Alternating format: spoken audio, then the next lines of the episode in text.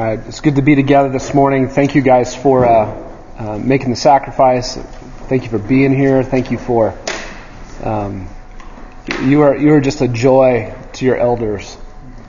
Um, when I um, share with my friends, we, we, had the the men's conference last weekend, and um, how many of you guys were able to go to that conference? Yeah, a good number of you guys.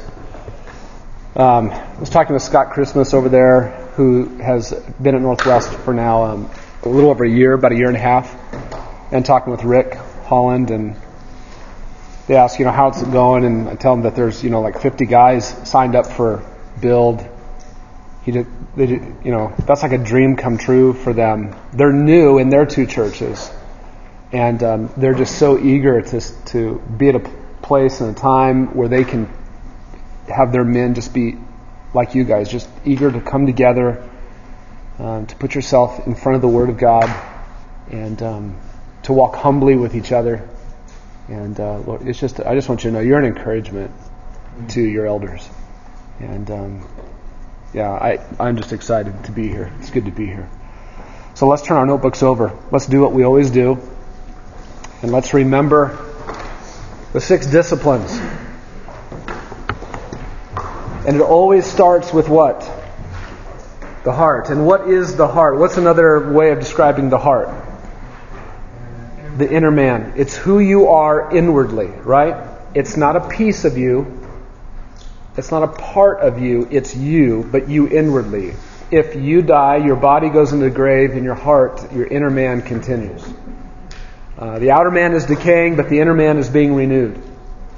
Um, so that's your inner man. So we're talking about shepherding you. But shepherding who you are inwardly before God. God is, um, where God deals with you is not first and foremost with the exterior, but with the internal. Um, especially in the gospel. That's where he brings his change, right? Not from the outside in, but from the inside outward. Um, and so we're talking about shepherding who you are inwardly before God. You now have an ability to do that that you never had before, before you believed Christ. Because before, your inner man was not concerned at all for God. It wasn't concerned at all for his son Jesus. It wasn't concerned at all for the Word of God. In fact, all that you were inwardly was what you were outwardly, which was a rebel from inside to out. And um, you had no capacity to lead yourself. In fact, you couldn't even hear another voice contrary to your own you you just thought the thoughts that you thought and you had the ideas that you had and you had the strategies that you had and it was all about you. It came from you. It was for you. It was unto you. Um, it was all about you. The interesting thing happens when you become a new creature in christ now there's another voice. And now you you have the spirit of god within you and now the word of god can richly dwell within you and you have a new man also inwardly that has the capacity to shepherd itself. You now, for the first time, can go, that thought wasn't right, and that deed was right.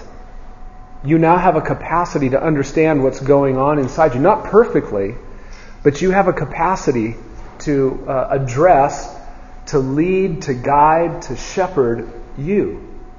Um, and that is an infinitely better person to be than who you were before.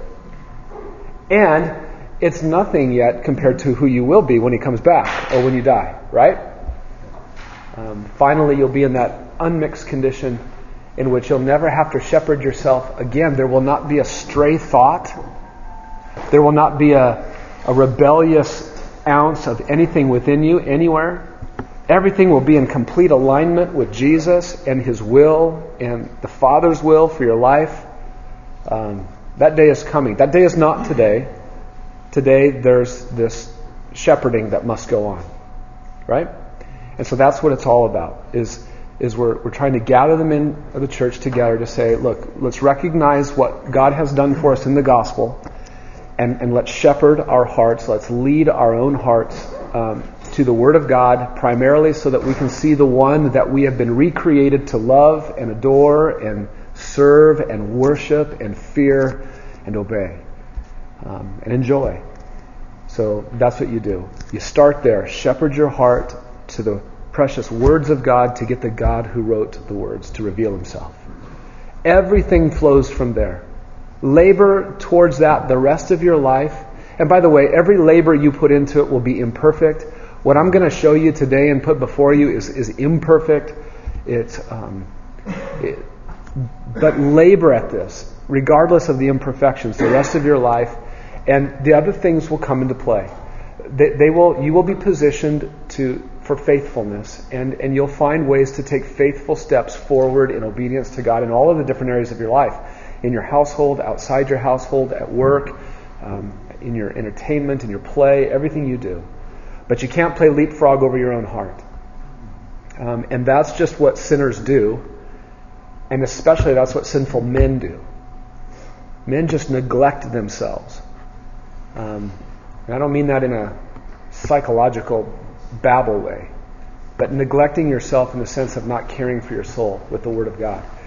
You do that, then the, the next thing you need to do is, and simultaneous with that, is you need to step into your household and you need to make an impact um, with that kind of character and nature. Um, there needs to be a sense in your household that that man is all about the Word of God. Those of you, if, if, if there are any of you here that are still at home, living, or if you got other family living with you, and you're maybe on the younger side, look, it's you're at a time in life where now you need to. Your dad or your mom, whoever's older than you, needs to to be distracted at times, going, that young man is is leaving a gospel aroma in my house. That that young man is is um, he, he's he's leading with God's word. That needs to happen. And obviously, if you're married, um, your wife needs to, to feel protected by the way that you shepherd your heart. Uh, she needs to be blessed by that. She needs to be um, guided by that, led by that. There just needs to be an aroma, an impact made on the home. And listen, sinners love to leapfrog their homes. Sinful men especially love to leapfrog their homes. That's just what we do well without even trying. We just do it. We don't have to get up and say, My strategy today, I promise, resolved to neglect my heart and my house. Now, do nothing and you'll just do that. Don't think about that and you'll just do it. That's just this condition we're in, right? Praise God, He's opened our eyes, given us a new capacity to see that we do do that, and now we can actually, by the power of God in the gospel, with His indwelling spirit, with the Word of God, we can fight against that, right? So don't neglect your household. As you're doing and taking care of your heart and you're stepping into your household, you are also simultaneously stepping into ministry opportunities inside the church and outside the church. Uh, and primarily, your main tool that you're using as you minister to people is the gospel. Um, you're bringing the gospel to bear on every situation you're in. Um, the man who is doing that is laboring in a small group at Grace Bible Church to bring the gospel to bear on other people's lives in his small group. The man who is doing that, who is also shepherding his heart and who is caring for his home, will be seen and found by the men and the women around him who are being cared by him. He'll be seen as a man of integrity. What that man is when he's with me is what he is when he's at home. And uh, that's who he is before God when nobody's watching. And um, that's where now the church really becomes strong. Because the church is only as strong as the men are in the church in regards to their godliness and holiness of life and desire for Jesus. So, um, yeah, this is about you. We want you to benefit. But um, as elders of a local church, our desire is that the body of Christ would be seen to be the glorious thing that it is. Uh, it is the launch pad for the gospel in the world. And if you guys are not taken care of and are not taking care of yourselves well, the gospel suffers in this world. Because God's intent is not that the gospel go forward through individuals alone, but through individuals who are actually members of Christ's body. And as each individual part works, Ephesians 4:16, the body grows and the body becomes everything that it's supposed to become. You've got to take care of you so that when you taking care of you comes into contact with somebody else who's taking care of themselves, the body grows. Okay? We're pointing in the fourth discipline to the qualifications. Uh, we kind of push it through the deacon qualification towards the elder qualification. we spend the bulk of our time really just focusing on the deacon qualifications. I don't know if that's ever been something that you've ever even thought of. Uh, you probably not even have a, maybe have a category for deacons, or maybe the idea you have of deacons is not the idea that you hope the Bible's talking about. That you've, you know, what you've seen in the church in regards to what a deacon is is, please God, don't let your Bible be saying that because I saw the way the deacons were. I mean, I've had experiences of that. I mean, I, don't, I think over the years I've been in I think nine different churches, um, and I think I've seen nine different ways of doing deacons. And um, we're going to spend some time talking about that this year. Um, we did that a little bit when we were in Acts, um, but we'll kind of go back through that. But I don't know if it ever crossed your mind that you should focus yourself actually on those qualifications, that you should aim for those qualifications, that you should prayerfully plead with God, God, make me into that kind of man. Let me be a servant leader that the elders would love to turn to and say, lead this, care for these people, solve this problem so that we can continue to go after the Word of God in prayer without distraction. We need men like you. Um, so we're going to aim you at those deacon qualifications. Fifth discipline is the hermeneutic, which is the way of interpreting Scripture. Everything else you do and think theologically, guys, is fruit of this root. Your hermeneutic, your way of interpreting Scripture, bears fruit. You have a way of interpreting Scripture right now. You may not even be able to summarize what it is that you do, but you do what you do when you come to the Word of God. And um, it bears fruit. You have theological fruit, you've got practical ministry fruit. You see, you do the things and you talk to people and you care for people uh, based on the way that you've interpreted Scripture, what you've seen there. And what we want to do is we want to say, uh, let's, before we inspect the fruit, let's go make sure the root is right. Because that'll take care of bad fruit. Okay? So we're going to go and look at um, how do you want to interpret the Bible. Um, you want to read it from left to right. You want to let each passage speak for itself. Uh, you don't want to hover over a text. It's really easy to do that. Well, Paul says, blah, blah, blah, blah, blah. Oh, that sounds authoritative. You quote Paul, watch out, right? Uh, well, where did Paul say that? Uh, 1 Corinthians says that. Great. Where? Well, 1 Corinthians 5 is all about that. Really? Where? you push yourself, force yourself to get to specific words and construction of language and everything like that. You don't want somebody just generally quoting you. Omri says, I've heard Omri a hundred times say, and Omri's over going, When did I say that? Right? You don't like it when people do that to your words, when they hover over your words and reinterpret your words and take them out of your context that you didn't intend. You're the author of those words. You're the one who meant what you meant when you said it. And it was clear in your mind what you wanted. And, and you want them to honor that, right? Let's give God the same courtesy with His Word. And let's treat His words like we treat all words. Um, we don't want to hover, we want to get into them. And lastly, you're at Grace Bible Church, Discipline 6. So we're going to focus you in at the end of the year. We'll meet together with the ladies. It's one of my favorite times because what you've been doing all year, uh, when they get to the end of their year, what they've been doing all year, there's as many guys as there are here. There's that many women down in Barnes Hall right now. We'll, we'll put ourselves all together and we'll talk about the vision and the purpose of Grace Bible Church. And um, it'll be a great, great way to finish the year. All right, so that's that. Let me um, give you a uh, point your attention to a, a, handout I gave you guys. I'll just let you read it. I'm not going to read it to you, but I, I found it to be an interesting article on preaching the gospel to yourself. Do you see that? The shelf life on preaching the gospel to yourself. This is um, maybe one of the dangers of a group of, of men or, or a church rediscovering the, um, the gospel and the idea of preaching the gospel to yourself is that, man, you're just talking about the gospel all of the time, or maybe you're, you're looking at gospel passages specifically, and maybe that's all you're doing. And I don't want to make it sound like that's bad. But what, what this author is trying to to point out is that um, the gospel is never to be separated away from the scriptures, all of them, from Genesis to Revelation, or for you, Genesis to Revelation this way. Um, the gospel needs to always be anchored down into its scriptural context. Okay? And so what he's trying to do is say, look, maybe maybe what happened for a long time is the church read the Bible a lot, but they didn't focus enough on the gospel. That would be bad, right? Um, because the gospel is like the crown jewel of the Bible. Um, to read the Bible, but to not really focus in on the crown jewel of the Bible, that would be unfortunate to do. maybe that's what happened for a long time with the evangelical church. The danger we have to be careful of now is what? The gospel, the gospel, the gospel, the gospel, the gospel, the gospel. But what are we now neglecting? The Word of God in its totality. And so what he's saying is look, if you pluck the gospel from the Bible and put it on the shelf and keep coming back to it, it's like a piece of fruit. It's gonna it has a shelf life. And the way that you keep the gospel fresh in your life is by yes, reviewing it, but reviewing it as it is connected in Scripture.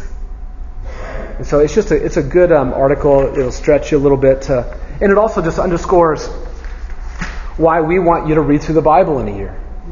We want you to read through the Bible as you're focusing on the gospel. Those two things need to be always going on in your life the rest of your life. Uh, whether it takes you a year to read through the Bible, or two years to read through the Bible, or five years to read through the Bible. Okay? All right.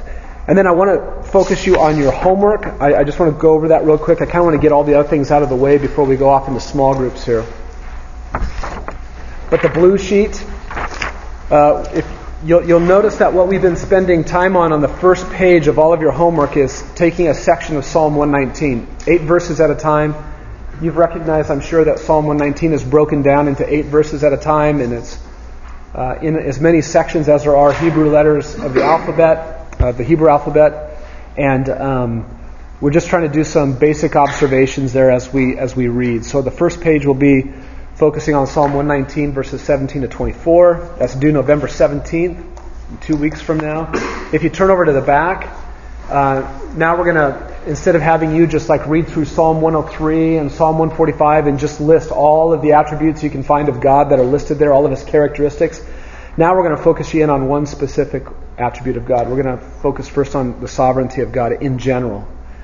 Um, and so we're going to take you to about five or six different passages. Uh, make sure that as you do that, you read the, the entire context so that when you look at Psalm 115, verse 3, you're not just looking at our God is in the heavens, He does whatever He pleases. Got it. Why don't read the whole thing? See what's going on there and see what else you can gain from that and, and answer those questions, okay? So, what we're doing here with, the, with this homework is we're saying, look, when we're, we're giving you homework that's intentionally trying to, as you open the Word of God, you're looking for the God of the Word. You're trying to discover things about the God of the Word. Now, there's many other things that you need to discover when you're in the Word of God. Sometimes, depending on the passage you're in, what it's primarily revealing to you is what man is like. Romans 1. And you need to see that too. But these assignments are, are trying to just get you into a, a discipline and a pattern of focusing in on, on God and his, his nature, his character. So, I hope you'll take advantage of those homework assignments and that you're uh, putting some good effort in on those. Uh, the worksheet for today is, is um, what we're going to do now is very different than what we've done um, so far. Uh, we can talk an awful lot about shepherd your heart, shepherd your heart, shepherd your heart. Um, that means you need to come to the Word of God to get the God of the Word, and, and it means that you hear us talking about, well, you need to pray while you're doing that. And, and what I really want to do today is, is uh, something that I haven't done in years past. Um, I, I want there to be something more tangible today, where we actually just talk about what is this spiritual discipline. Because it's not the same thing as the spiritual discipline of being in the Word. Uh, I think that's the way people talk about it. And, and because I mean something more than that. And it's not the same thing as the spiritual discipline of praying. Um, because it, this shepherding your heart means more than that. It, it really incorporates um, two things, which is the word and prayer together.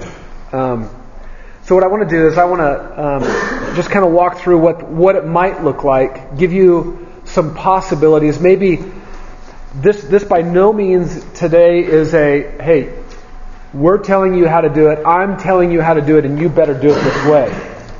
I have no desire for that. I would rather walk you over to a, an outlook point and say, here are some possibilities, and have you go, oh, yeah.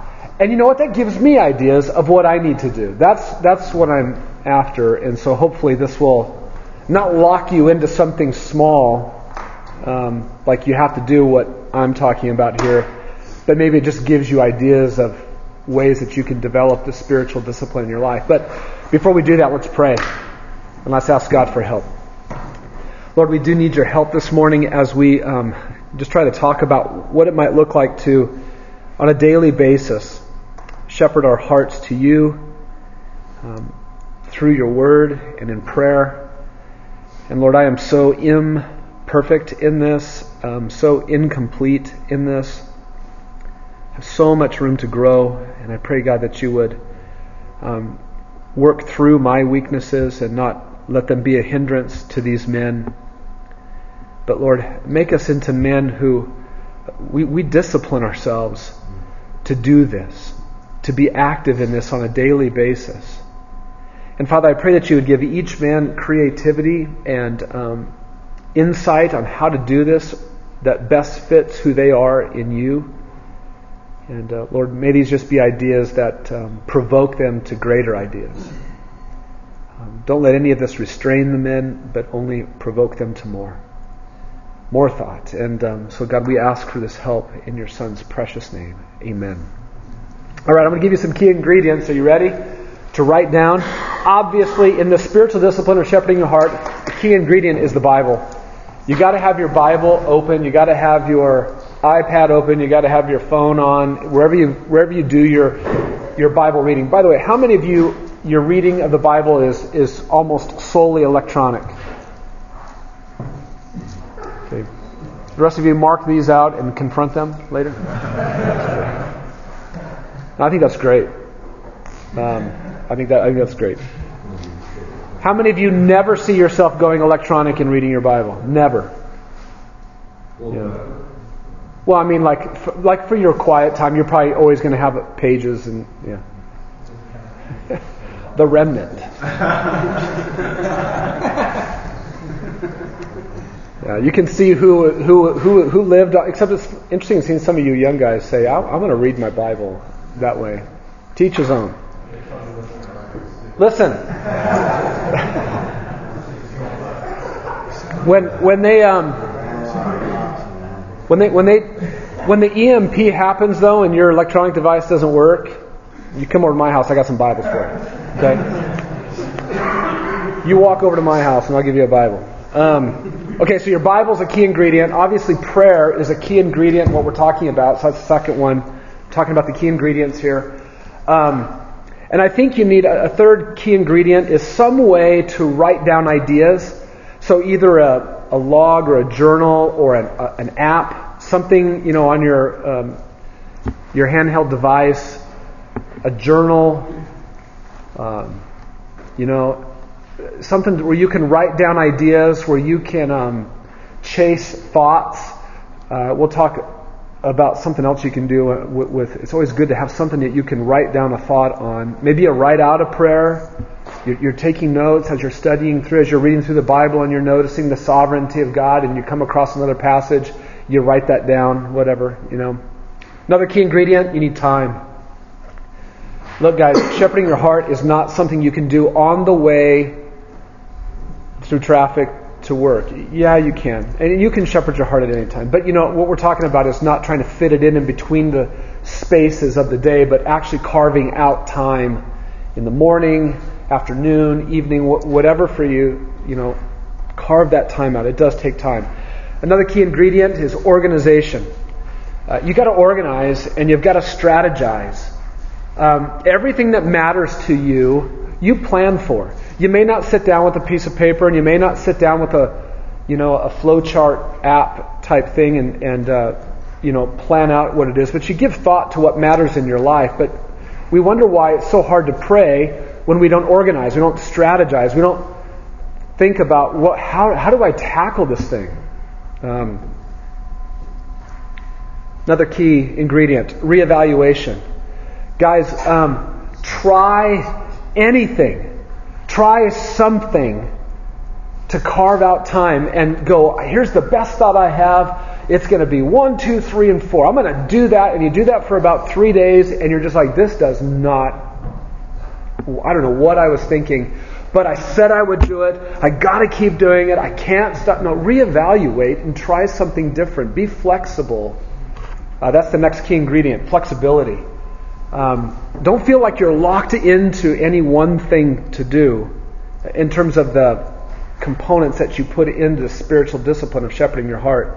Don't feel like you can't change what you've implemented. Add variety. You should tempt yourself back to this discipline with something new. Look, after a while, it can get old. You, you, not it getting old. It, something happens in you that you don't perceive it to have the greatness that it had. Find something to tempt you to come back. Bring some variety into your spiritual discipline of shepherding your heart. And um, focus. Key ingredient is focus. Um, you got to be focused. Um, and here's where I, Rick Holland brought up a great um, little tactic to do when you're praying. Keep a piece of paper or keep you know spot on your handheld device or whatever that you can. When you get distracted about a thought of the day, what did he say to do? Write it down. Write it down and leave it on the paper and get back to what you were doing. And because usually you can chase that thing down a rabbit trail in your mind, and next thing you know, you've taken five, ten minutes and you're distracted by that, and now you've got more inclination to do this because you rabbit trailed. You're like, well, I, I, I got something, I'm done. And then you move on and, and no, write it down, set it aside, trust that you'll remember what it is that you wrote down, and get back to praying and reading and pursuing God. Um, you want to write down those distractions that creep into your spiritual discipline here. Um, write it down and leave it alone. Okay? So those are just some key ingredients. You'll you'll need more than that, I'm sure. Now let me give you. I'm going to give you some focal points. Um, and I and I stress some. Uh, again, I don't I don't want you to feel like you know there's any type of expectation that you need to do this while you're praying. I'm going to share with you many of the things that I do when I carry out the spiritual discipline of shepherding my heart each day. Um, and I want to help you think about this. So, obviously, I put the days of the week up um, on the board. Um, one of the key components of spiritual discipline, of the spiritual discipline of shepherding your heart, is, is reading your Bible, right? Talk, that's what we're talking about. You're coming to the Word of God. So I think, okay, well, what day do I want to do that? Uh, well, I want to do it every day, right? So I'm going to put that on every single one of these, right? I, I want it to happen every day. Now, whether or not it actually ends up happening every day, um, you know, that may be a, a different thing. So this is, I'm trying to give you an idea of, of how to organize your the spiritual discipline. So far, I've told you absolutely nothing that you don't already know.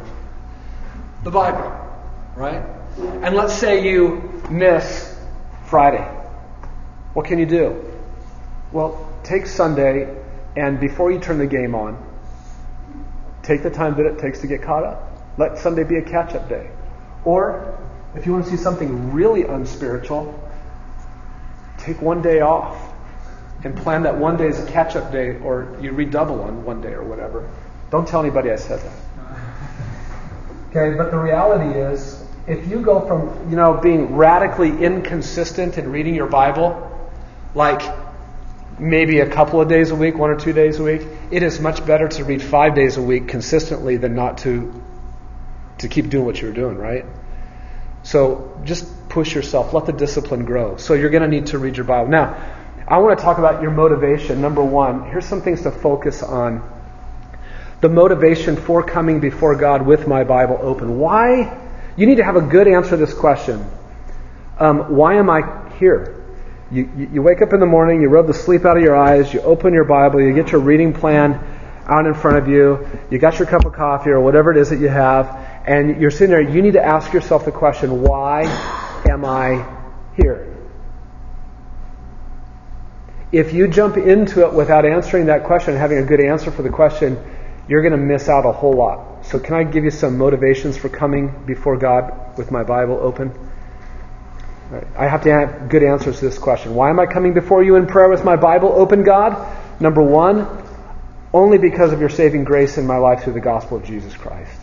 There's only one primary reason why I'd even be here, and it's your grace to me in the gospel. You changed me, and I want this word. I don't feel like it always, but I want this word. Jeff. Um, we're finding that I, I think the best way to do that is before you go to the word, pray accurately. What do you mean accurately? Um, pray to God and look at His attributes mm. and um, good. what He has for us. Yeah. So. yeah, that's good. Absolutely. Yeah, this is what we're talking about. You're answering this question prayerfully. I mean, you're ta- I, I've put it in the phrase of like you're saying it to God. Why am I coming before you in prayer with my Bible open, God? Well, first, only because of your grace to me in the gospel. Number two, I am coming before you to worship you. God, I'm here to worship you. Third, I'm coming to grow in my knowledge of you. I want to know you. That's why I'm here, God, this morning with my Bible open. That's why I'm praying to you right now. I want to know you. Fourth motivation I'm here to express my love for you.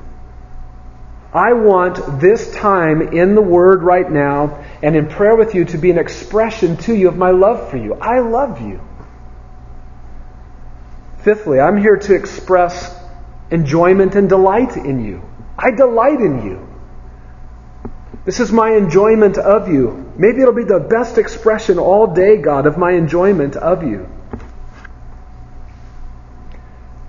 Why am I coming before you in prayer with my Bible open? To express, number six, my fear of you. I fear you, God. I fear you. Worshipfully fear you.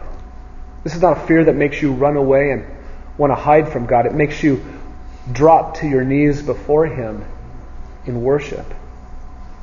Seventh, to express my need for you. God, this may be my best expression of need today that I'll have. I'll give you one more, and you can probably think of a, a hundred more. Why am I here? To deepen my relationship with you. I'm in a relationship with you through your Son, Jesus Christ, and I want that to grow right now.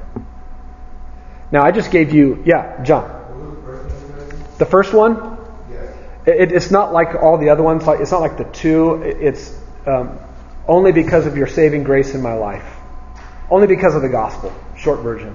Why am I coming before you in prayer, God? Because of your gospel. You saved me. If you hadn't saved me, I wouldn't be here. I wouldn't be doing this. Wouldn't have a desire.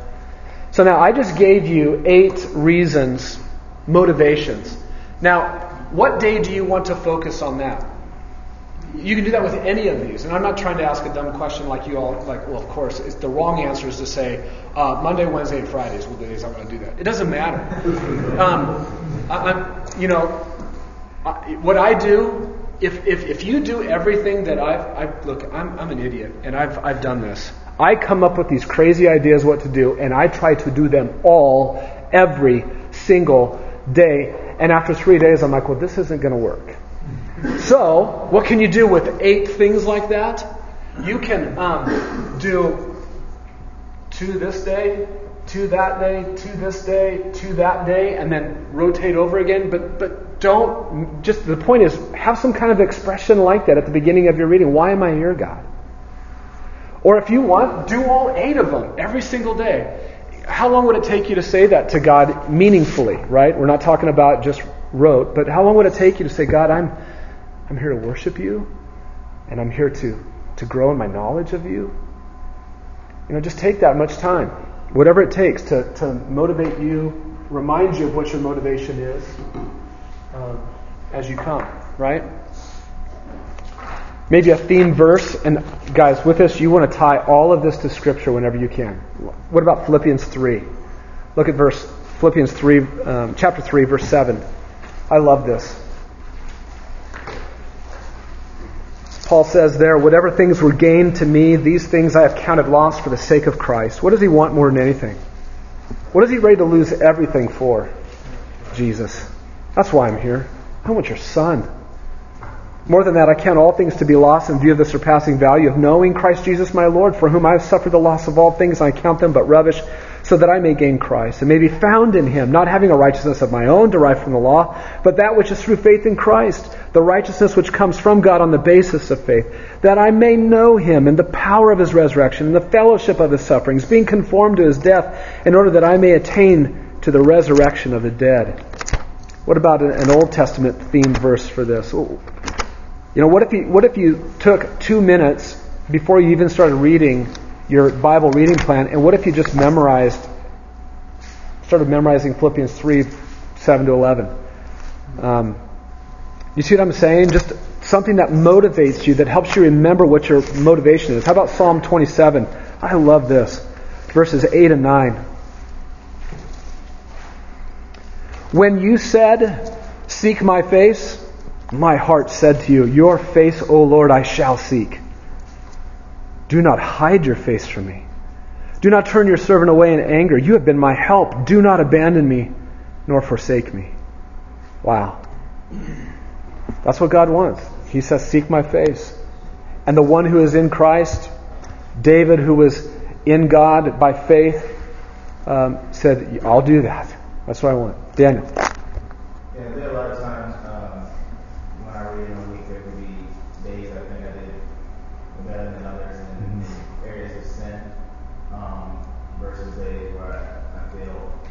Uh,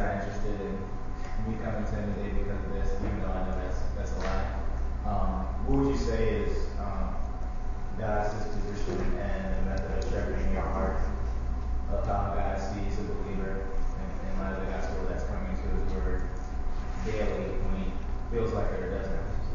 Um, wow. And there's yeah. either that weight of guilt or that you really don't want to and you feel like you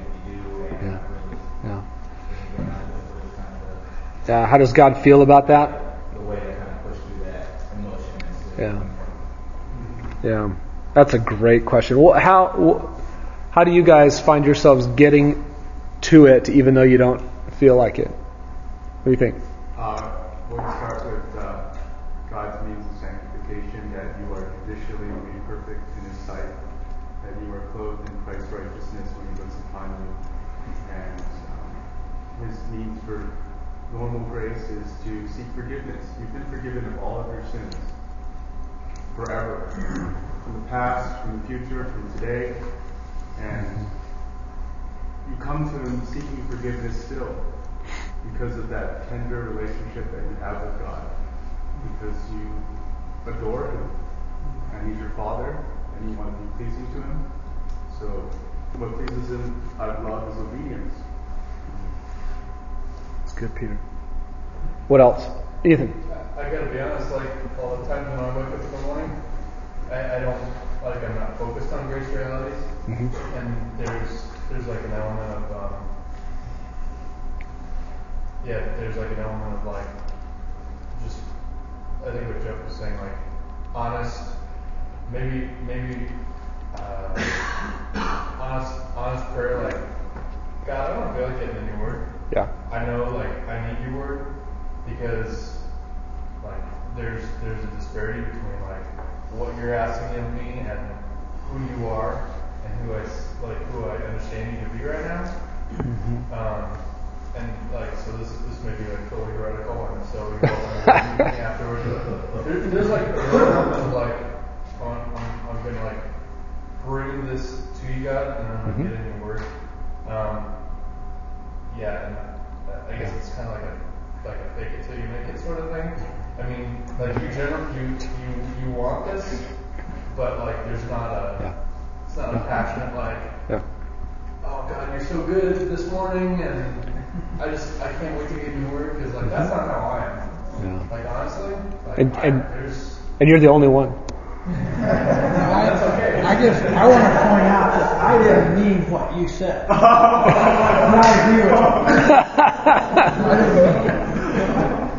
yeah, Andy. Um, in desiring God, John Piper mentions like three, kind of like three stages of worship, and one is like that fervent, like you know, I want to I want to meet with God and just want to worship Him, and then there's the second stage where uh, where you're not quite there, but you want to be there, and, and God is honored by that as well.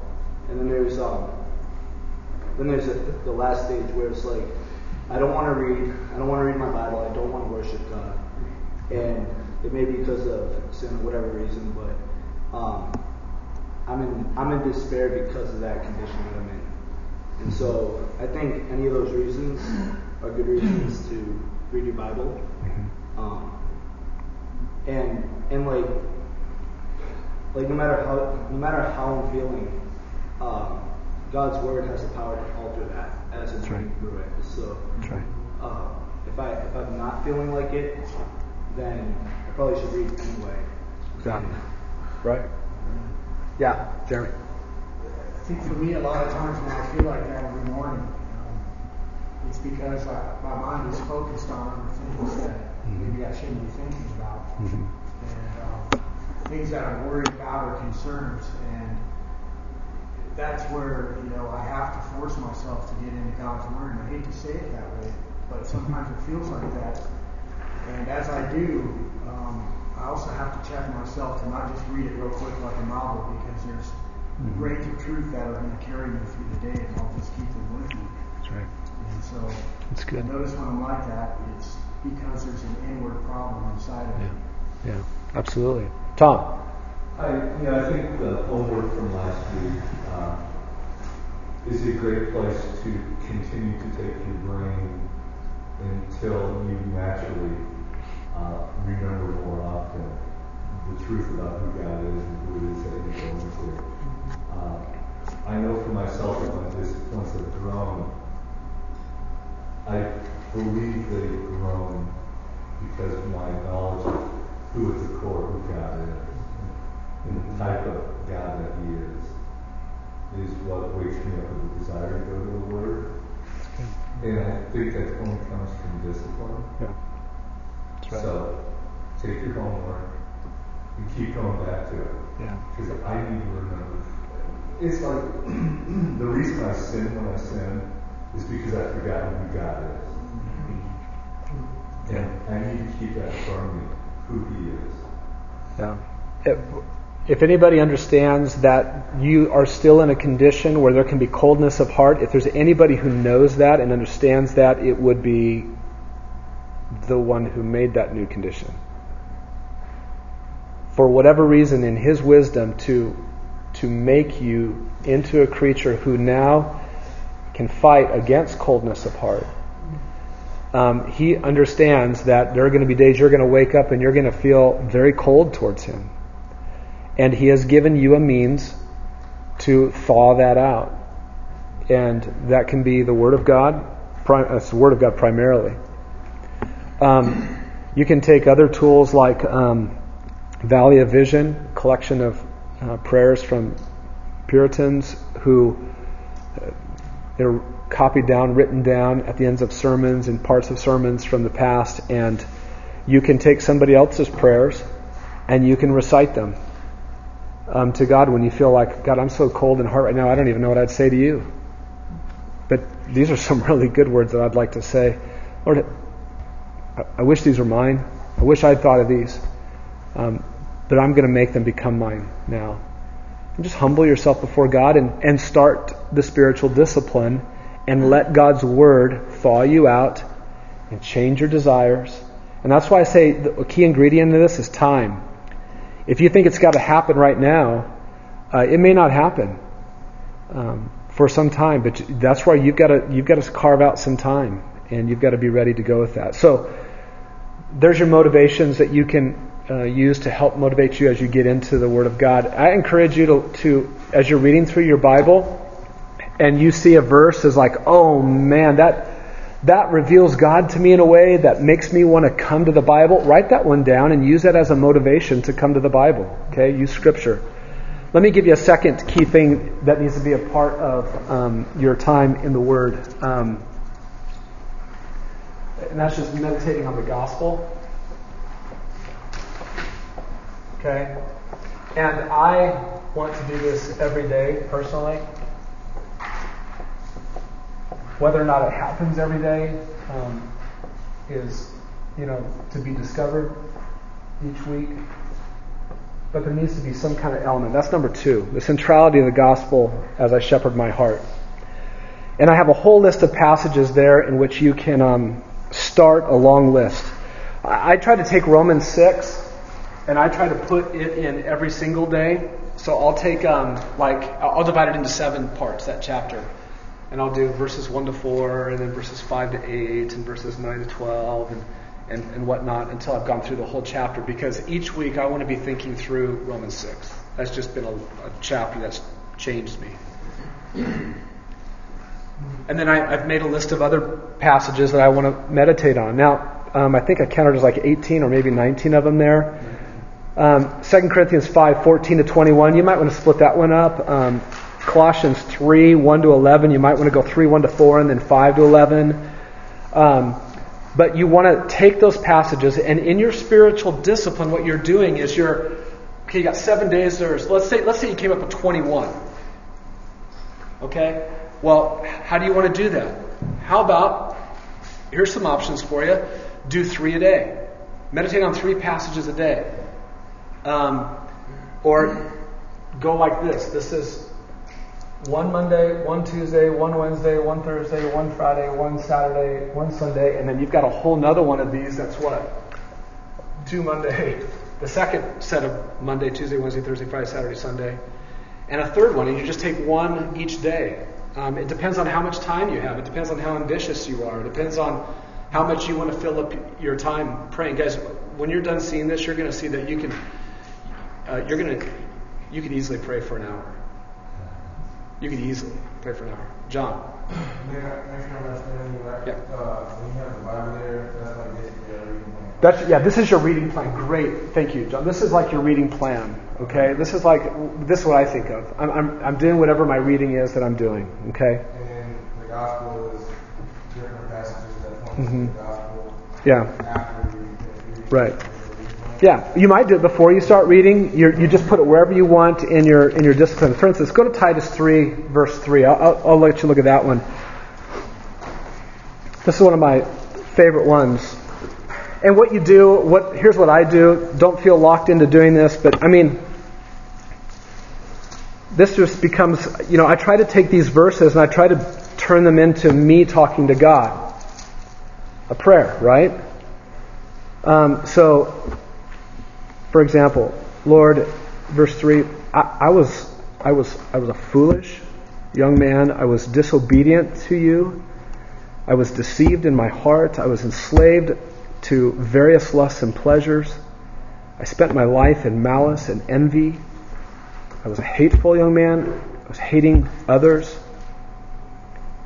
But when the kindness, your kindness, my Savior, and your love for me appeared, you saved me. You saved me. I mean, you're just turning these words into your words, into a prayer, and you're just meditating on the gospel as it applies to you. How long does that take you to do that section? I don't know, a couple minutes maybe? Maybe 10 minutes? Maybe it becomes 15 minutes? Who knows? Who cares? Let it take the time that it should take, that it needs to take. Divide those up, spread them out. You've got all kinds of passages. Look, I, had, I didn't even put down Isaiah 53. You can go to the Old Testament and find the gospel of a substitute dying in the place. I, I put up there at the beginning um, meditate on, preach to yourself the gospel in the presence of God in prayer. Use number two, the gospel of Jesus from our first lesson. Uh, do you guys remember that? You can go back to um, on, on September 8th when we first started that big long one we did on, on the gospel. You can use section 2 on that on the gospel to find other passages to, to, to meditate on. Okay? So divide them up. And then at the bottom of page 2 there, I think it's at the bottom of your page 2, I put a little paragraph. Why am I doing this? I, I actually, okay, I'm, I'm just trying to be transparent with you. This is actually what I say. Why am I even doing this with the gospel? These are my words to God. It's your power in the gospel of Jesus that has made me what I am in your sight. So, rehearsing the gospel again today, it allows me to prayerfully communicate to you that I love your work in my life through Jesus.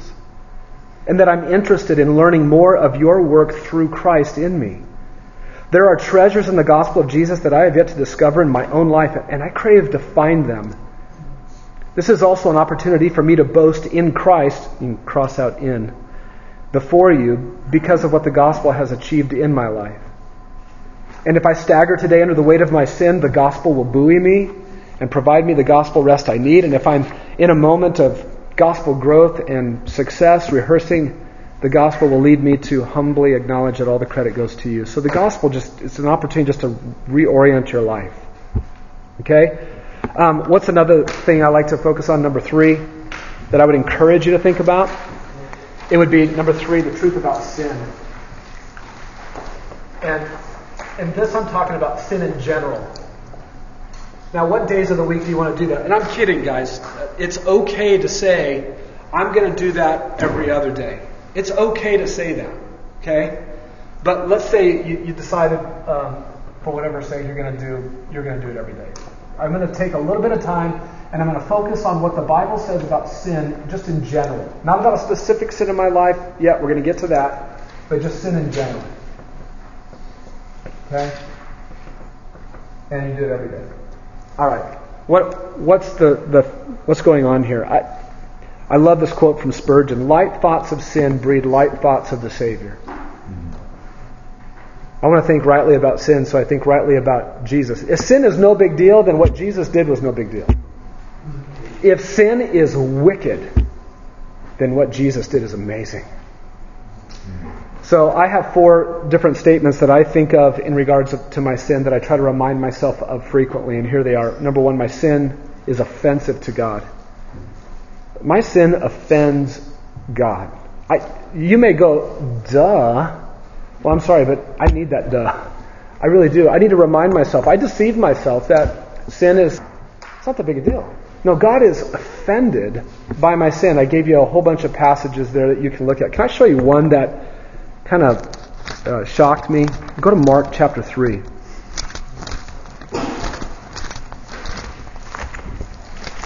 Mark chapter 3, verse 4. Remember when I was reading through Mark and I saw it. Here's the setting. Jesus entered a synagogue. A man was there whose hand was withered, and they were watching him. Why were they watching him? They were going to see if he would heal them on the Sabbath so that they might accuse him. So Jesus said to the man with the withered hand, Get up, come forward. And then he said to them, all those watching him, Is it lawful to do good or to do harm on the Sabbath?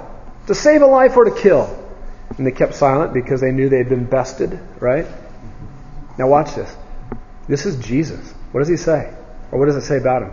After looking around at them with what? Anger. Jesus was angry, grieved at their hardness of heart. Listen, guys, um, my sin angers and grieves the Savior. It does. I need to remind myself of that. My sin is offensive to God. Number two, my sin is powerful to entangle me. Um, the Old Testament saint felt this way. David felt this way in Psalm 19. Uh, listen to this. Turn there if you can, if you can catch up with me. Psalm 19, verse 13. He says, Also, keep back your servant from presumptuous sins. Let them not rule over me. So he felt like sin, unchecked, would just get him and dominate him. Uh, look at Isaiah 40. Or I'm sorry, Psalm 40. Not Isaiah. Psalm 40, verse 11. Same type of idea. You, O Lord, will not withhold your compassion from me. Your loving kindness and your truth will continually preserve me, because evils beyond number have surrounded me. My iniquities have overtaken me so that I am not able to see. They're more numerous than the hairs of my head, and my heart has failed me. Uh, that's the way the Old Testament saints felt about his sin, that it could just overwhelm him and trip him up and bring him down. And we know what the writer of Hebrews felt about his sin, about our sin. Hebrews 12, verse 1. Therefore, since we have so great a cloud of witnesses surrounding us, let us lay aside every encumbrance and the sin which so what? Easily entangles us. I need to remind myself that sin still has power to entangle me. Now, what has changed in regards to my relationship with sin? What has changed? That will never occur again. What? I can never be a slave to it again. I will never be enslaved to sin in the manner that I was before I came to know Christ. But what can still happen? I can get tripped up in sin. I can become entangled in it. I can be overwhelmed by it. That's this mixed condition. And that is a very different thing than being a slave to sin like I was before. I need to remind myself that sin still has power to entangle me. Right? So sin is offensive to God. Sin is powerful to entangle me. Sin is dangerous to me. Look, sin would, what would it, look at this. Go to Matthew 5. What does Jesus say?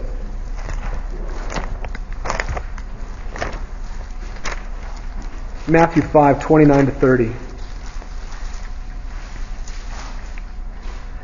If your right eye makes you stumble, tear it out and throw it from you. For it is better for you to lose one of the parts of your body than for your whole body to be thrown into hell. If your right hand makes you stumble, cut it off, throw it from you. For it is better for you to lose one of the parts of your body than your whole body to go into hell. Sin is dangerous. Jesus says it's so dangerous, radically amputate it from your life. It's better to have that than to go to hell. Sin is not a toy to play with. It's not a, it's not a mistake. It will kill you.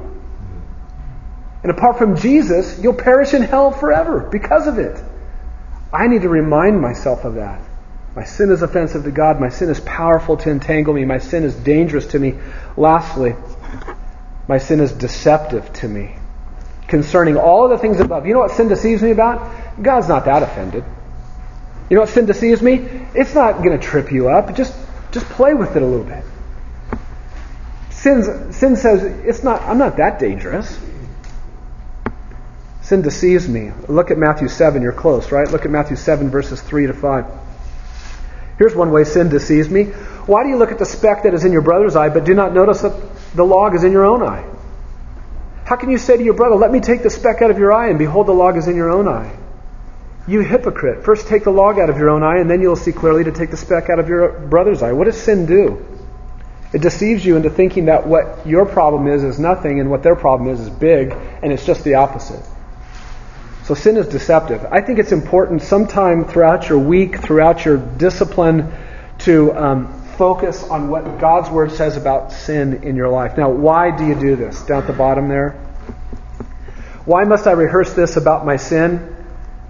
If I do not fight to have Scripture's view of my sin, I will easily be duped by sin's deception today, and I will become unaware of sin's nearness to me. Now, watch this chain of reaction. If I am not aware that sin is near to me, I will then be vulnerable to sin's entanglements.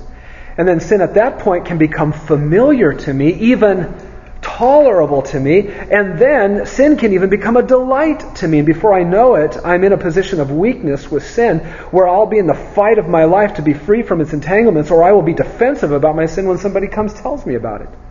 If I do nothing about my view of sin, my view of sin only grows cloudy. I think it's important at some point in your spiritual discipline to remind yourself what the Bible says about sin in general. Um, let me give you another one. Something else to think about in your spiritual discipline. How about the truth of the blessings of obedience? Now, let's say you decide this is a new one that I've added. I'm just going to put obedience in each one, okay? And again, what if you decided to do this four times a week, two times a week? Um, are you less godly? No. Do do it as often as you can. I like starting this way, putting it everywhere, because then when you start to see what it's going to take to do all of this, you go, yeah, I'm going to have to back off on some of this. I'm going to change that to an everyday thing to a every other day thing or something like that. And what do I mean by this bless, um, the blessings of obedience? I have a tendency to focus so much more so on sin and what I do wrong, and I'll go to the gospel, and I'm okay because I recover in the gospel, and then I sin again. And so I focus on sin, and I go to the gospel, and that's my life. That's who I am. And that's not who I am in totality. I am one who now can obey. And I need to not just think about my disobedience, I need to think about obedience before it even happens. So I came up with this category. Proverbs is loaded with this. How about um, oh, let's go to Proverbs 16 for just a moment. You can look at all of these on your own, and, and obviously you can go way beyond Proverbs. And this is only from Proverbs 13 to about Proverbs 22.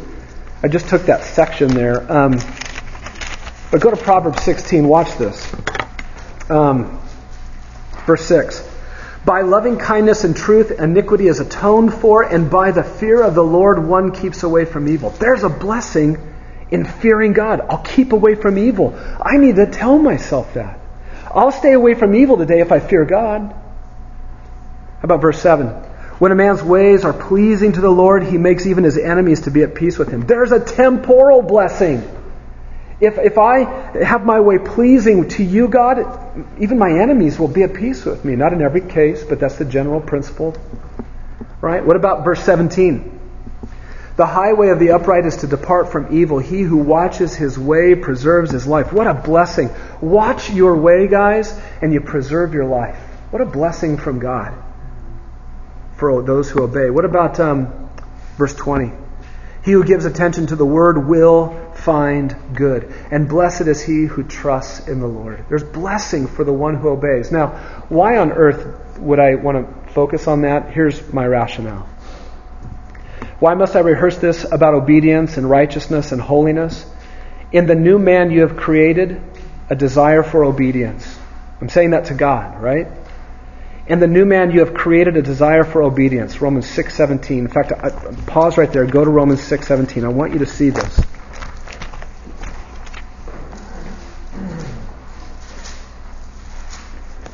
Romans 6 verse 17. But thanks be to God that though you were slaves to sin, you became obedient from the heart to that form of teaching to which you were committed.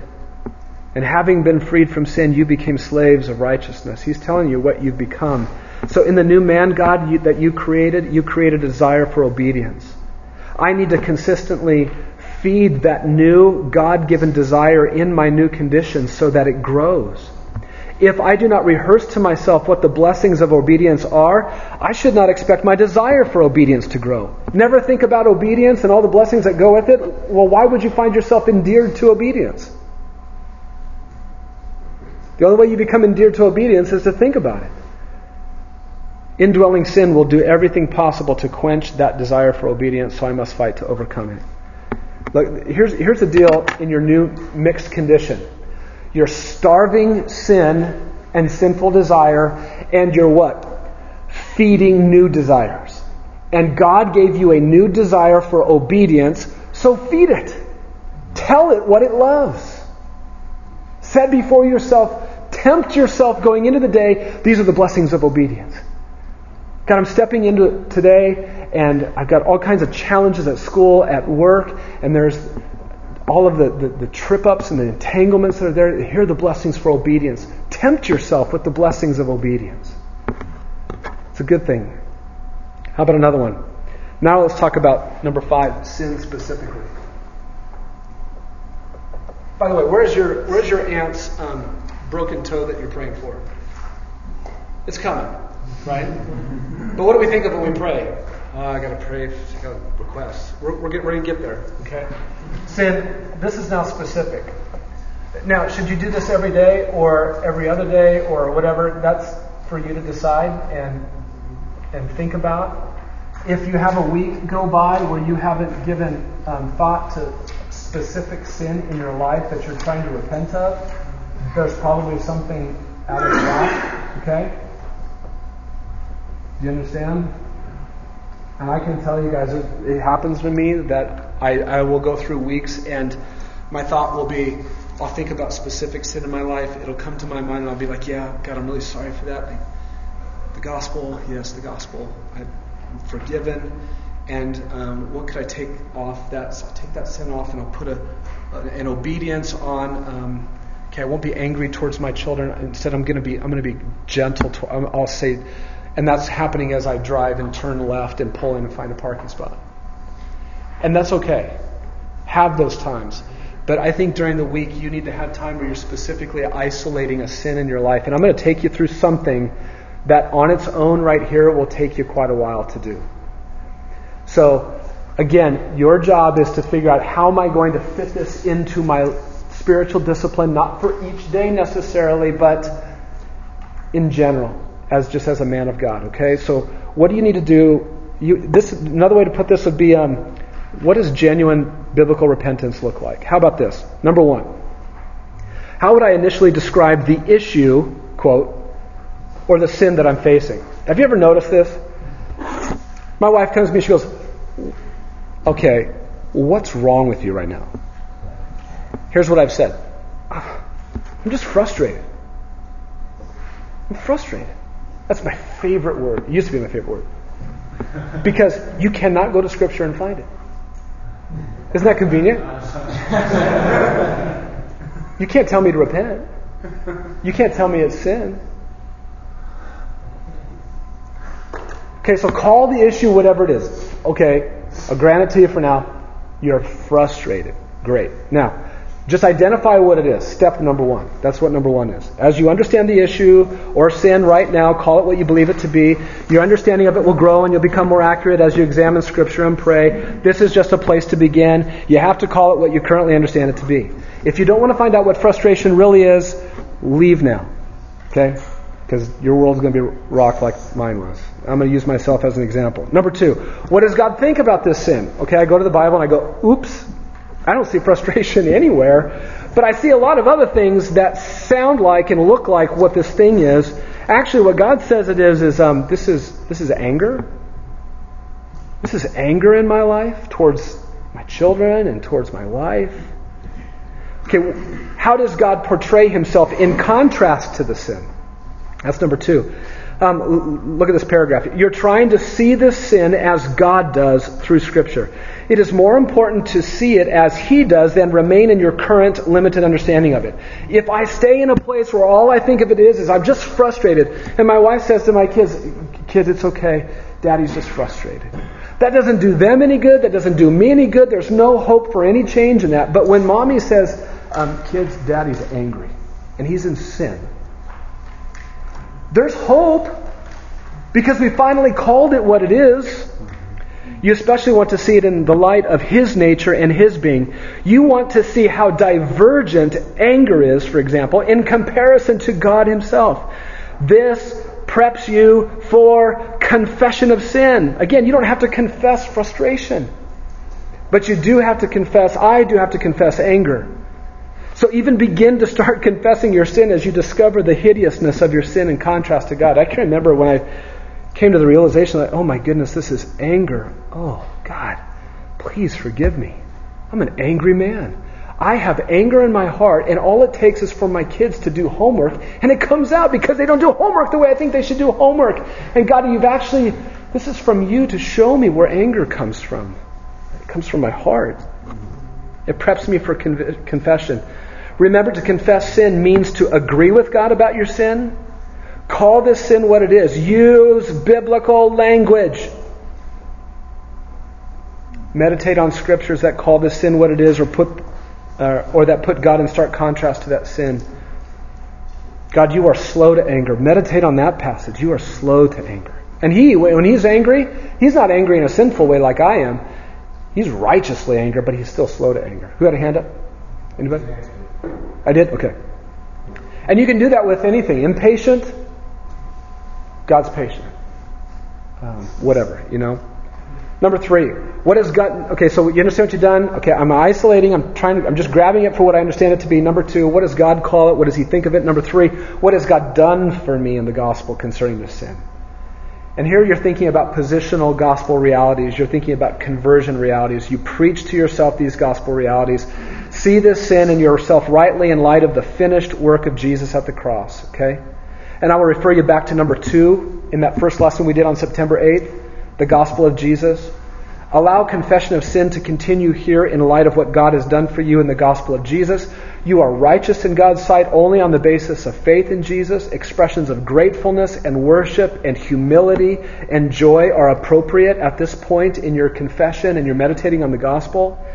Um, we had that one statement in um, that lesson, number two in the Gospel of Jesus, that I believe my penalty was paid by a substitute to atone for my sin. That's what you do. I believe that the penalty for my anger, God, was paid by your Son, the substitute, to atone for my sin of anger. I believe that. Walk through what expiation is the taking away of guilt and sin. To walk through how God satisfied his own wrath against my, my anger. You walk through all of those key kinds of words. He rede- you redeemed me with the price of your son's blood. You reconciled me to yourself. I was an angry man, angry, offensive against you, and you've reconciled me to you through the blood of your son. You see, you're bringing the gospel to bear. You're reminding yourself of what God has done that you may have forgotten. You're resting in that. Number four, you're not done with the gospel. Number four, what has God done for me in the gospel so that I can fight this sin? You see, number three is more on positional kinds of realities that are true in the gospel. But now, what has the gospel provided for you practically um, so that you can fight against this sin? And you can use number three in that first lesson on who you are in Jesus. Um, as a result of union with Christ, crucified, raised, and ascended, my relationship with both sin and Jesus has been fundamentally altered. Okay, I'm no longer a slave to anger. I'm not a slave to anger anymore. I'm choosing it for whatever reason right now, like an idiot, but I, am not a slave to it anymore. Rather, I've become a slave of God, a slave of righteousness, a slave of obedience. And this new condition I'm in is radically different from the old condition in which I was a slave to sin only. This new man, this new creation, it comes equipped by God to be able to lay aside anger. Guys, I can. I can. I can lay aside anger. Why? Because I'm really smart? No. Because God made me into a new creature that comes equipped with the capacity to do that. And I can put on patience. I can put on gentleness. Rehearsing these gospel benefits is called renewing your mind. It's called setting your mind on the things above where Christ is. Confession of sin must run into this part. You can't, look, you can't just look at your kids and go, Look, I'm sorry. Honey, I, I'm sorry. That's not confession of sin, and that's not repentance, and it completely misses the gospel. And believe me, I've done all of this. Um, try to find the shortcut out of the discomfort of being caught in my sin. Confession of sin must run into the rehearsal of these gospel benefits. Now, at this point, through number four on this, I haven't done anything. I have not done actually anything as my daughter is doing her homework. I'm just doing a lot of battle for the mind. Number five, though. Now, what are the gospel empowered commands for me as I fight for obedience? Now I'm ready to set some commands before me from Jesus. Watch in Scripture for both commands to put off anger and for commands to put on righteous behavior, the opposite of anger. Both of them are necessary. The new condition we are in by God's grace in the gospel is equipped with power and desire to do just this. Trust God by obeying these commands from Scripture. Look at the, the bottom line. I talked. To, I was at the women's ministry last night, the meeting, and we talked about this for them. Talk about it with you. At the end of the day, you can rehearse through all of these wonderful gospel realities, and then there's your daughter sitting there doing her homework. She's doing it just like she always does it. That just stirs up and brings out and I reveals to me my anger. And I know all of this to be true. What has to happen? Am I now no longer an angry man yet? When do I become a man who's no longer angry? When? When I walk over to the table where she's doing her work and I'm patient. Now I'm no longer an angry man. You see, confession and repentance does not end until I've done that and I've borne fruit in keeping with that. I can sit there all day and go, I'm gospel centered about my anger. And then go blow up on my daughter in anger again. And then come back and I'm so sorry, God, the gospel, the gospel, the gospel, the gospel. Boom! Blow up on her again. That's not repentance. It's not repentance. Repentance is when I finally go over and I trust God as I cross the line from my meditation into action. I cross the line I look back and I say, I trust you, God, that everything you said is true there and I can do this. Now, I choose patience. I choose gentleness. I choose humility. I choose whatever And I do that. You pick your sin. Okay? And number six, what other sins? Oh, wait, you're not done reading this yet.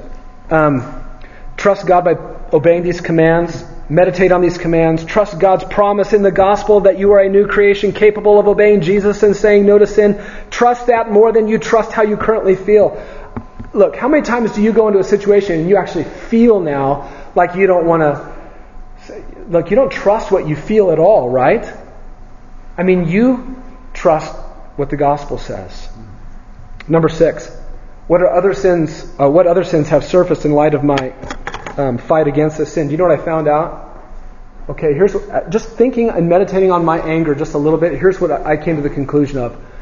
Okay, that means I've pretty much set myself as the center of my universe. And what's really going on is she's not doing things my way. That's arrogance. Great. It used to just be frustration and nobody could tell me what to do. And now it's anger and now there's pride. So now I need to go on a hunt for what, now start all over again with pride. Look, guys, you, would never leave your house if you did this on every sin. You'd never leave your house. And you know what? The world might be a better place. I don't know. But look, this, is, this in some way, some form, sin specific. You need to carve out something in your life, in your week, where you're addressing sin like this and you don't stop until you're putting off sin and putting on righteousness. Do you understand? And this is shepherding your heart. Okay? Number six. And then you want to pray for people. You've got requests. You've got your household. Okay? Um, how do you want to pray for them? Well, I, I pray for my immediate household each day. And I have extended family that I, I pray for. So put that there, put that there, put that there. Okay. Um, what else? Oh, how about you pray for the lost? right? You're praying for people, and some of that is within your household, maybe, and or extended family. You're praying for the lost each day, right? Um, you're praying for your work relationships and challenges and school settings, and so you're you're thinking the different arenas of life you go. So you got school and work, you got school and work, you got school. Maybe you're going to do that each day. You're going to divide the people out the situations that you're facing divide it out over seven, or if you've got so many, you may divide it out over 14, right? So that each day for 14 different times you're praying something a little bit different for school and for work and so forth. Um, right? And so forth. Do you see how this keeps going? Grace Bible Church, you're going to pray for Scott Maxwell every single day. Put my name on your list. You're praying, and, and there's so much to pray for in regards to your church. You're praying for your elders, you're praying for ministry leaders, you're praying for the ministries themselves, you're praying, you're praying for your small group. Your small group, you got to take all of the names in your small group and divide them out over however many days you need to and you have it in your, on your iPad in such a way or on your device so that when you're sitting there in small group, you can type it right back in, or you got it in your journal and you can write it down. Listen, none of this stuff where you're finding this old piece of paper. Oh, I remember that receipt. Yeah. Here, let me write down that prayer request. What was that again? I'll put that in. I'll put that in my pocket. Okay. The next thing you know, it's in the wash, and you never, you have no idea what it was. Find a way to be more responsible in your care for one another, so you can pray for each other. Right? Divide all these things out. How about this? Can I give you another one? Uh, you read a book on parenting. And as you're reading it, you're just being like, oh my goodness, there's things I, I, want to I want to strengthen. So maybe you take quotes out of it and you turn them into prayers. Take your reading and turn them into prayers. Let's say you read something on marriage. You're like, I need to change my marriage and here's some prayer requests. Take those and figure out where can I incorporate those quotes. Maybe Sundays is just going to be, I'll, I'll put them on Sundays, whatever. Okay? Yes, Jeff. Well, I felt very compelled to interrupt, and I think it's very important. And Scott kind of mentioned it with a little tone of sarcasm, and I know it's it's so important. It's so important for all of us, and we're learning this, but to pray for him every day, to pray for all of the elders.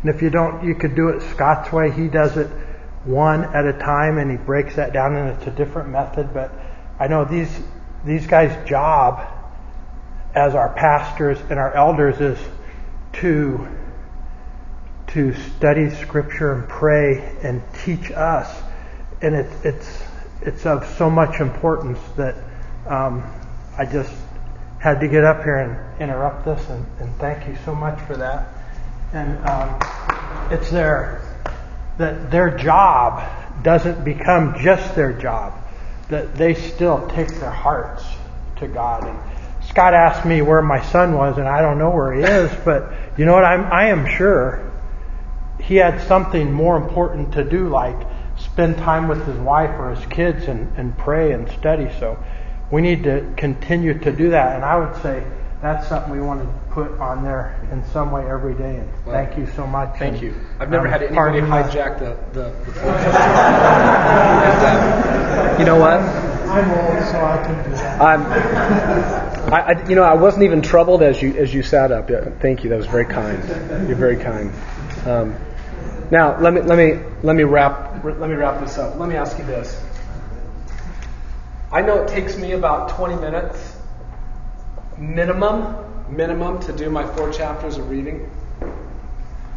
Let's say you spend. I'm going to go really conservative, small. Nothing small. Let's say you take two minutes on the gospel two minutes on just thinking about sin in general, two minutes on obedience, two minutes on sin specific, two minutes, two minutes, two minutes, two minutes. You have now, today, no reason to say when you go to pray, I don't know what to pray for. I don't know what to pray for. I feel like I should pray for an hour and I have I don't even know where to start in this first minute. God, I'm just going to go to work. You've got, look, and that's if you did it every day. Look, you, you can't. If you took 10 minutes on each one of these things, that's not a ton of time. But if you took 10 minutes, you need a lot of time. And I'm not trying to tell you where godliness is in time is this much time in this much time. You go figure it out. And, and look, I've only given you some things to think about here. You may not even want to do some of this, and you may have better ideas and other ideas. The point is, look, if I want to bring you to the edge of something and look at it, and now you go with God and you figure out what it looks like for you. But I'm telling you what, 2, 4, 6, 8, 10, 12, 14, 16, plus 20, that's 36 minutes of having spent time in a discipline called shepherding your heart. And that's easy. That's easy to do. And you need to carve time out. You need to carve time out. Okay? Now, how do you eat an elephant? One bite at a time. One bite at a time. You are not tomorrow going to wake up and do all of this perfectly. You, in fact, you're only going to reach great points of discouragement in the days to come. Listen to me. You are going to be greatly discouraged by your inability to be consistent. You already are. You haven't even kept up with your reading plan like you wanted to, probably, right? Look, this is where this is where we come and we just encourage each other and say, we got to keep fighting for this, guys. We got to keep fighting for this. But you, I want to be a man like this. I need to be a man like this. You need to be a man. And it's not impossible to sit there and go, what am I going to do when I open up my Bible? Okay? Any closing thoughts? Elder Tom, you got any ideas? Oh, well, praise God. Let's pray. Let's get out of here. Father in heaven, thank you so much for the chance to be together. Lord, I really do pray that these men would find that you would lead them and that they would plead with you to lead them into um, specific ways that they can shepherd their own hearts in the spiritual discipline, Lord. And I pray that it would look just like you want it to look for them. I pray, God, that they would find a freedom and a, a joy. I pray that they would be encouraged this morning that there are actually things that they can do thoughts beyond what we've talked about here, Lord, that would tempt them to want to go organize and redo their prayer and, and reading discipline, to come up with something new and fresh. Lord, I pray for them when they, when they hit the wall in a matter of days or weeks with this, when they're discouraged. I pray, God, that they would not do any of this to try to earn favor with you or to make you pleased with them, um, because your Son Jesus gained all the pleasure for us in your sight. And yet, we as your children bring a degree of pleasure in our sanctification as we obey you. And our disobedience is not pleasing to you and you discipline us and you correct us so that we might be holy and share in your holiness. So, Lord, help us to hold this in balance. We do not do this to earn your favor, but we do it to now want to express love for you. Jesus said, If you have my commandments and you keep them, you are the one who loves me. Lord, help us to just be obedient, even in the spiritual discipline to you. Um, thank you for these men. Bless them as they go forward into their day. And uh, Lord, we look forward to being able to be together tomorrow as the body of Christ. And we pray in Jesus' name. Amen. Thank you guys so much for coming. See you in two weeks.